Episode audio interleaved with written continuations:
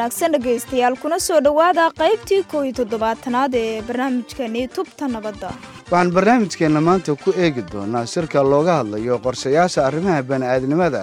ee dhex mari doona dowladda federaalka ah ee soomaaliya iyo qaramada midoobay kaasi oo ka dhici doona magaalada muqdisho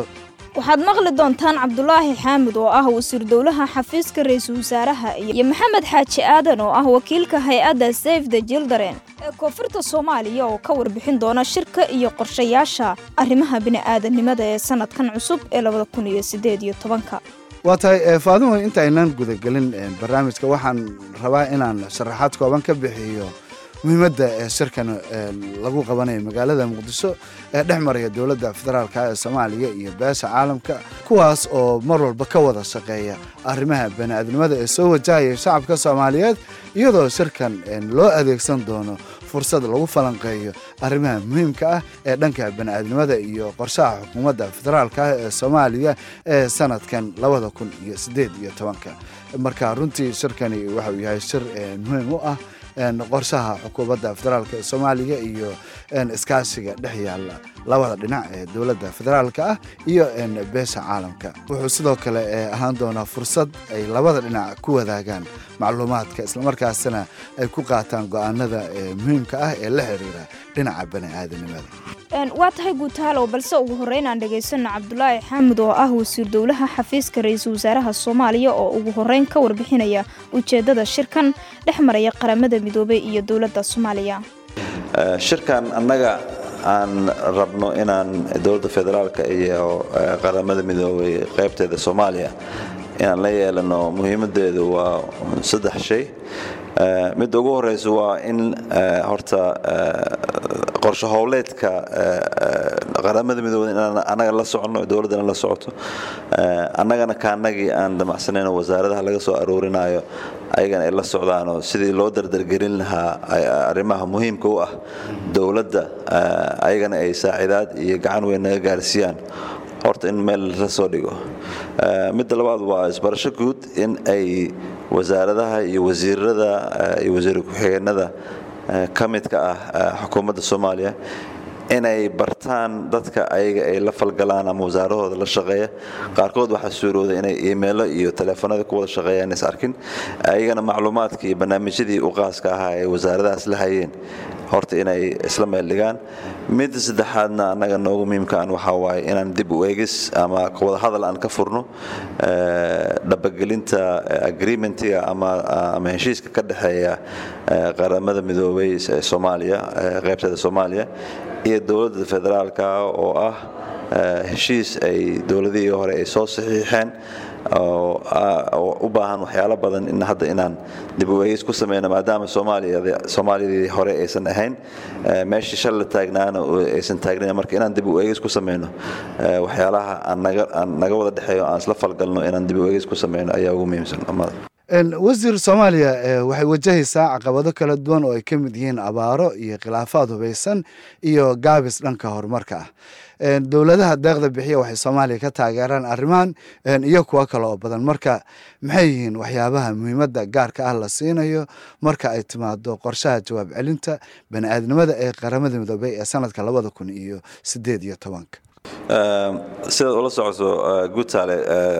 qaramada midoobay iyadoo kaashanaysa dowladda federaalka iyo maamul goboleedyada waxay samaysay wax la yidhaahdo drought impact needs assessment oo laga soo aruuriyey macluumaad laga soo aruuriyey maamul goboleedyada oo dhan oo la eegayo siday abaaraha u saameeyeen qeybaha kala duwan ee wadanka kadibna loogu talagalo sida ugu fiican ee responsiga loogu samayn lahaa ama jawaabta loogu celin lahaa. Waa ogtahay dowladda markay timid abaaro ba'an ayaa jiray markay xukuumadda timid. Waxyaalaha ugu horreeyay ay ra'iisul wasaare kheyre iyo xukuumaddiisa ay aadka ugu shaqeeyeen waxay ahayd in abaarahaas fal loo helo dadkii dhibaataysnaa in macluumaadka hayay in dhibaatooyinka laga baxsho. Waa ogtahay soomaali fara badan oo qurbaha joogtay iyo kuwa wadanka jooga isu kaashideen lacago fara badan aruuriyeen. Haddana waa prioritigaas waa jiraa abaarihii weli ma sii dhammaanin. Waa ognahay lixda bilood oo soo socoto in ay jiri doonto abaaraha inay sii badan doontaa annagana waxaan diyaar u nahay annagoo adeegsanayna wasaaradda gargaarka iyo biniaadamnimada iyo wasaaradda qorsheynta qaranka oo ayagana arrimahaas kala shaqaynayay dadka na caawina inaan isu diyaarin waxyaalaha kale aan u baahannahay inaan xoogga saarno waa nabadeynta haddaysan nabad jirin dhibaatooyinka waddanka waa sii fara gutaalow intaynan u gudbin su'aasha kale bal aan yaro dhagaysano aragtida dhagaystahan. Waxaan dhihi lahaa dadka aan waxbarashada iska bixi karin waxbarasho in la siiyo. Caafimaadka kuwaan iska bixi karin caafimaad la siiyo. Kuwa in dadkaas bulshada reerka wax loo qabto. Barakacyaasha wax loo qabto dadka macaawino la siiyo. Gargaar bili'aadanimo la siiyo. Ugu dambayn mudane wasiir maxaa qorshe ah oo dowladda federaalka ah ee soomaaliya iyo qaramada midoobay ay ka leeyihiin xoojinta ammaanka soomaaliya iyo horumarka dalka? Amniga waa sidaan u sheegnay waa muhiimadda koowaad weeye ciidamada amisom ee soomaaliya caawina iyo dowladanada ciidamada soomaaliyeed ee xoogga dalka soomaaliyeed muddo ay ku mashquulsanaayeen in wadanka nabadeen dhaba laga soo celiyo. Sidaa og magaalada muqdisho gobolka banaadir oo ah caasimadii wadanka waxaa loo sameeyey qorshe ah qorshaha nabadeynta magaala madaxda. Kaasna si fiican guulal fiican ayaa laga gaaray ilaa hadda. Dhacdooyinkii dhacay qadar ilaahay ku dhaceen mas'uuliyad darro iyo ma ahayn wax aan laga seexday ma ahayn. Taasna waxaan rajaynaynaa dadka falalkaas kala sameeya inay dhibaateeyaan dadka soomaaliyeed inay ka istaagaan. Dhibaataynta soomaali ku samaynayso adigay adigay ku saameynaysaa marka muhiimaddaas waa sii soconaysaa dad badan dowlado fara badan oo saaxiibanaha ayaa gacan naga siiya arrimaha nabadeynta. Taasna xoogga dalka soomaaliyeed iyo amisom labadaba diyaar u yihiin inay sii wadaan. Arrimaha dhaqaalaha horumarinta dhaqaalaha meel fiican ayuu noo marayaa. Waa tahay faadimoy dalka waxaa ka jira xaalado bani aadanimo gaaraana abaaraha kor u sii kacaya iyadoo ay ugu wacan tahay roobyaridu sidoo kale khilaafaadka dalka ka jira barakac baahsan iyo maqnaanshiyaha adeegyadii asaasiga ahaa. Waxaa sidoo kale xusuusanaa shaqadii ay qabteen dowladda soomaaliya deeqbixiyayaasha qaramada midoobey iyo hay'adaha kale ee gargaarka oo ay gacan ka geysteen in laga baaqsado abaar la mid ah tii dhacday sannadkii labada kun iyo koo iyo tobanka. Hase yeeshee inaan dhegaysano aragtida dhegeystahan oo ka hadlaya aragtidiisa ku aadan in muhiimad gaar ah la siiyo sanadka labada kun iyo sideed iyo tobanka marka ay timaado dhinaca bani aadanimada waxaan jeclaan lahaa in arrimaha bini'aadanimada la horumariyo dadka gaar ahaan danyarta ah masaakiimanta oo wax aan qabsi karin. Sida in waxbarashada oo lacag la'aan lagu geeyo iskuulaadka caafimaadka in wax loogu qabto iyo dadka masaakiinta oo abaarta heeso gobollada joogaan oo hay'adaha oo gargaarka bixiya dalka soomaaliya joogaan gaar ahaan inay wax u qabtaan dadkaas. Aan ku baaqi lahaa sanadkan waa tahay faadimay balan markana eegno maxamed xaaji aadan oo ah wakiilka koonfurta soomaaliya ee hay'adda safe the children. Isagoo ugu horeyna sharaxaad ka bixinaya isbedelada arrimaha bani-aadnimada ee sanadihii la soo dhaafay. Bismillahi raxmaan raxiim run ahaantii waxaan dhihi lahaa horta wax badan oo hadda aan is leeyahay way iska bedeleen ma jirto sababtoo ah bish muxuu ahaa dayrtii hadda la soo dhaafay. Sida aad og tahayba sida hay'adaha wax saadaaliya ay sheegayeen wuxuu ahaa mid ka hooseeya sidii loogu talagalay. Waana markii xilligii shanaad ee hadda roobabkii la filayay inay mar walba maalinba maalinta ka sii dambeysa sanadba sanad ka sii dambeya inuu sii wanaagsanaado uu sii xumaanayo marka waxaan is dhihi karaa wax hadda oo maaragtay isbedelay ma jiraan laakiin sida ay sheegayaan hay'adaha hadda fusnet iyo f s n a u sida aada la socotoba khatarta ah in uu dhaco abaar ay ka dhacda soomaaliya weli waa sii socotaa ilaa iyo laga gaarayo may labada kun iyo sideed iyo tobanka weli arintaas way taagan tahay. Marka waxaan isleenahay labada kun toddobiyo tobankii abaarihii iyo labada kun iyo kow iyo tobankii ilaa iyo hadda wixii wax isbeddel ahoo hadda weyn oo aan u jeedno ma aysan jirin. Laakiin waxaan rajeyneynaa insha allahu tacaala guga inuu noqdo mid muxuu ahaa ka wanaagsanaada shantii xili ee hadda la soo dhaafay oo dhammaantood ahaa mid hoos uga dhacay muxuu ahaa filashadii hore ee ahayd in roobka uu sii wanaagsanaada maxamed maxaa idinkaga qorshaysan arrimaha bani-aadnimada sanadkan bilowga ah ee labada kun iyo sideed iyo tobanka si loo caawiyo shacabka soomaaliyeed? Qorshaha horta wuu badan yahay laakiin sideenaba annaga save the children ahaan sannadkii labada kun toddobiyo tobankii waxaan ahayn hay'adda ugu ballaaran ee maaragtay dhinaca bani-aadanimada iyo muxuu ahaa ka jawaabidda abaaraha qeyb weyn ka geysatay. Run ahaantiina qeybo badan ayaan maaragtay wadanka ka mid ah ayaan muxuu ahaa aan ku lahayn muxuu aha inaan ka jawaabno abaaraha. Ha ugu badnaato koonfur galbeed oo ahayd baydhabo oo ahayd gobolkii ugu badnaa markaasi dadkii abaaraha ay soo riteen ay ku waxyeeloobeen oo maaragtay annagu aan hormuud ka ahayn sidii wax loo gaarsiin lahaa. Waxaan meelo badan oo wadanka ka mid ah sida waajiid xuduur diinsuur dhulkaasoo dhan waxay ahayd meelihii aan run ahaantii la gaarnay caawimaadii dadkii ay u baahnaayeen abaaraha. Labada kun iyo siddeed iyo waxaan filaynaa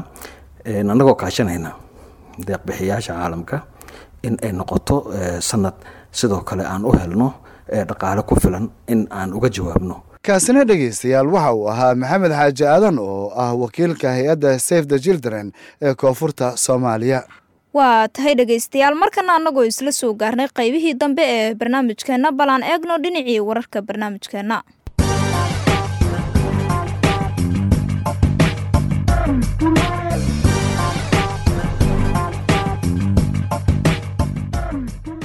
sarkaal sare oo ka tirsan qaramada midoobey ayaa waxa uu walaac qoto dheer ka muujiyey. Wararka ku saabsan burburinta lagu samaynayo deegaano ay ku noolaayeen dadka barakaca iyo weliba xarumo lagu caawiyo oo ku yaalla magaalada muqdisho iyo afgooye ku-xigeenka wakiilka qaramada midoobey ee soomaaliya peter diglag ayaa waxa uu sheegay inuu si qoto dheer uga walaacsan yahay burburinta lagu sameeyey guryaha ay leeyihiin dadka barakacay isagoo sheegay in dad gaaraya ilaa iyo afar kun oo qoys oo halkaasi guryo ku lahaa la burburiyey deegaanadii ay ku noolaayeen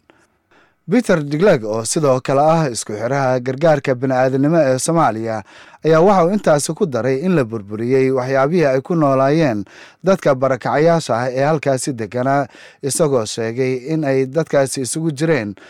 carruur haween iyo weliba dadda-ah isagoo sidoo kalena sheegay in dadkaasi hadda ay soo wajahday hoyla-aan ku-xigeenka ergeyga gaarka ah ee qaramada midoobey peter diglag ayaa waxa uu ugu dambeyn tilmaamay in dowladda federaalka ah ee soomaaliya ay kala shaqayn doonaan sidii wax looga qaban lahaa arrintaasi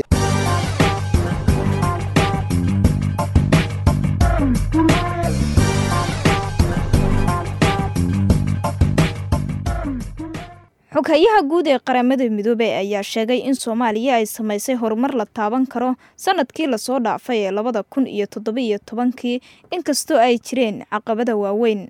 Antonio guteres waxa uu sheegay in labadii kun iyo toddobiyo tobankii soomaaliya ay ku guulaysatay in ay qabato doorasho islamarkaasina awoodda si nabadgelyo ah ay ula kala wareegaan madaxdii dalka waxa uu sidoo kale xusay in horumar laga sameeyey qoondada haweenka ee labada aqal iyadoo afar iyo labaatan boqolkiiba guud ahaan labada aqal ay yihiin haween. Waa tahay dhegeystayaal markana annagoo soo gaarnay qaybihii ugu dambeeyey ee barnaamijkeenna. Bal aan ku yara nasanno codka macaan ee axmed xasan cumar iyo anise cali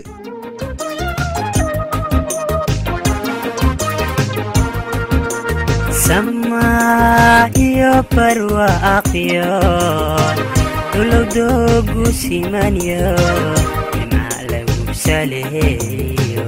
afrikahaan ku sugannahay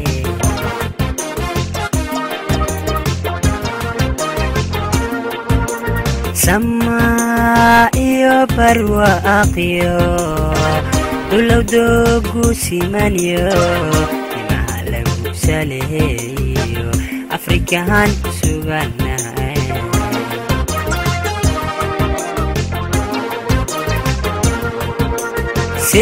silsilada adduunyadu dadaysa hashanayso samir lagu umanaysto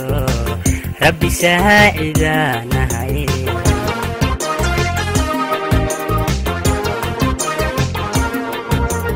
silsilada adduunyadu dadaysa hashanayso samir lagu manaysto rabbi saacidaanahay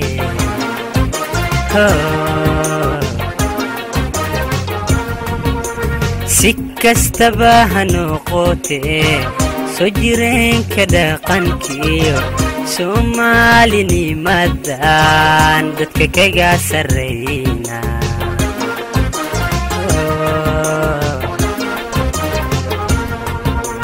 si kastaba ha noqotee soo jireenka dhaqankiyo.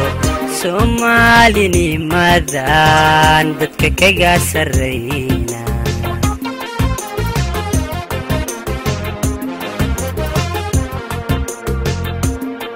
waxaan filayaa in aad weli dhagaha la sii raacaysaan codkaasi macaan ee fanaaniinta axmed xasan cumar iyo anise cali.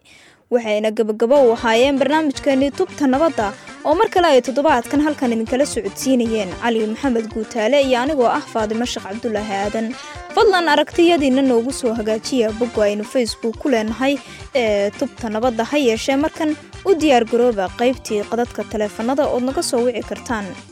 taleefon nambarada idaacadaha barnaamijkan aad ka dhagaysanaysaan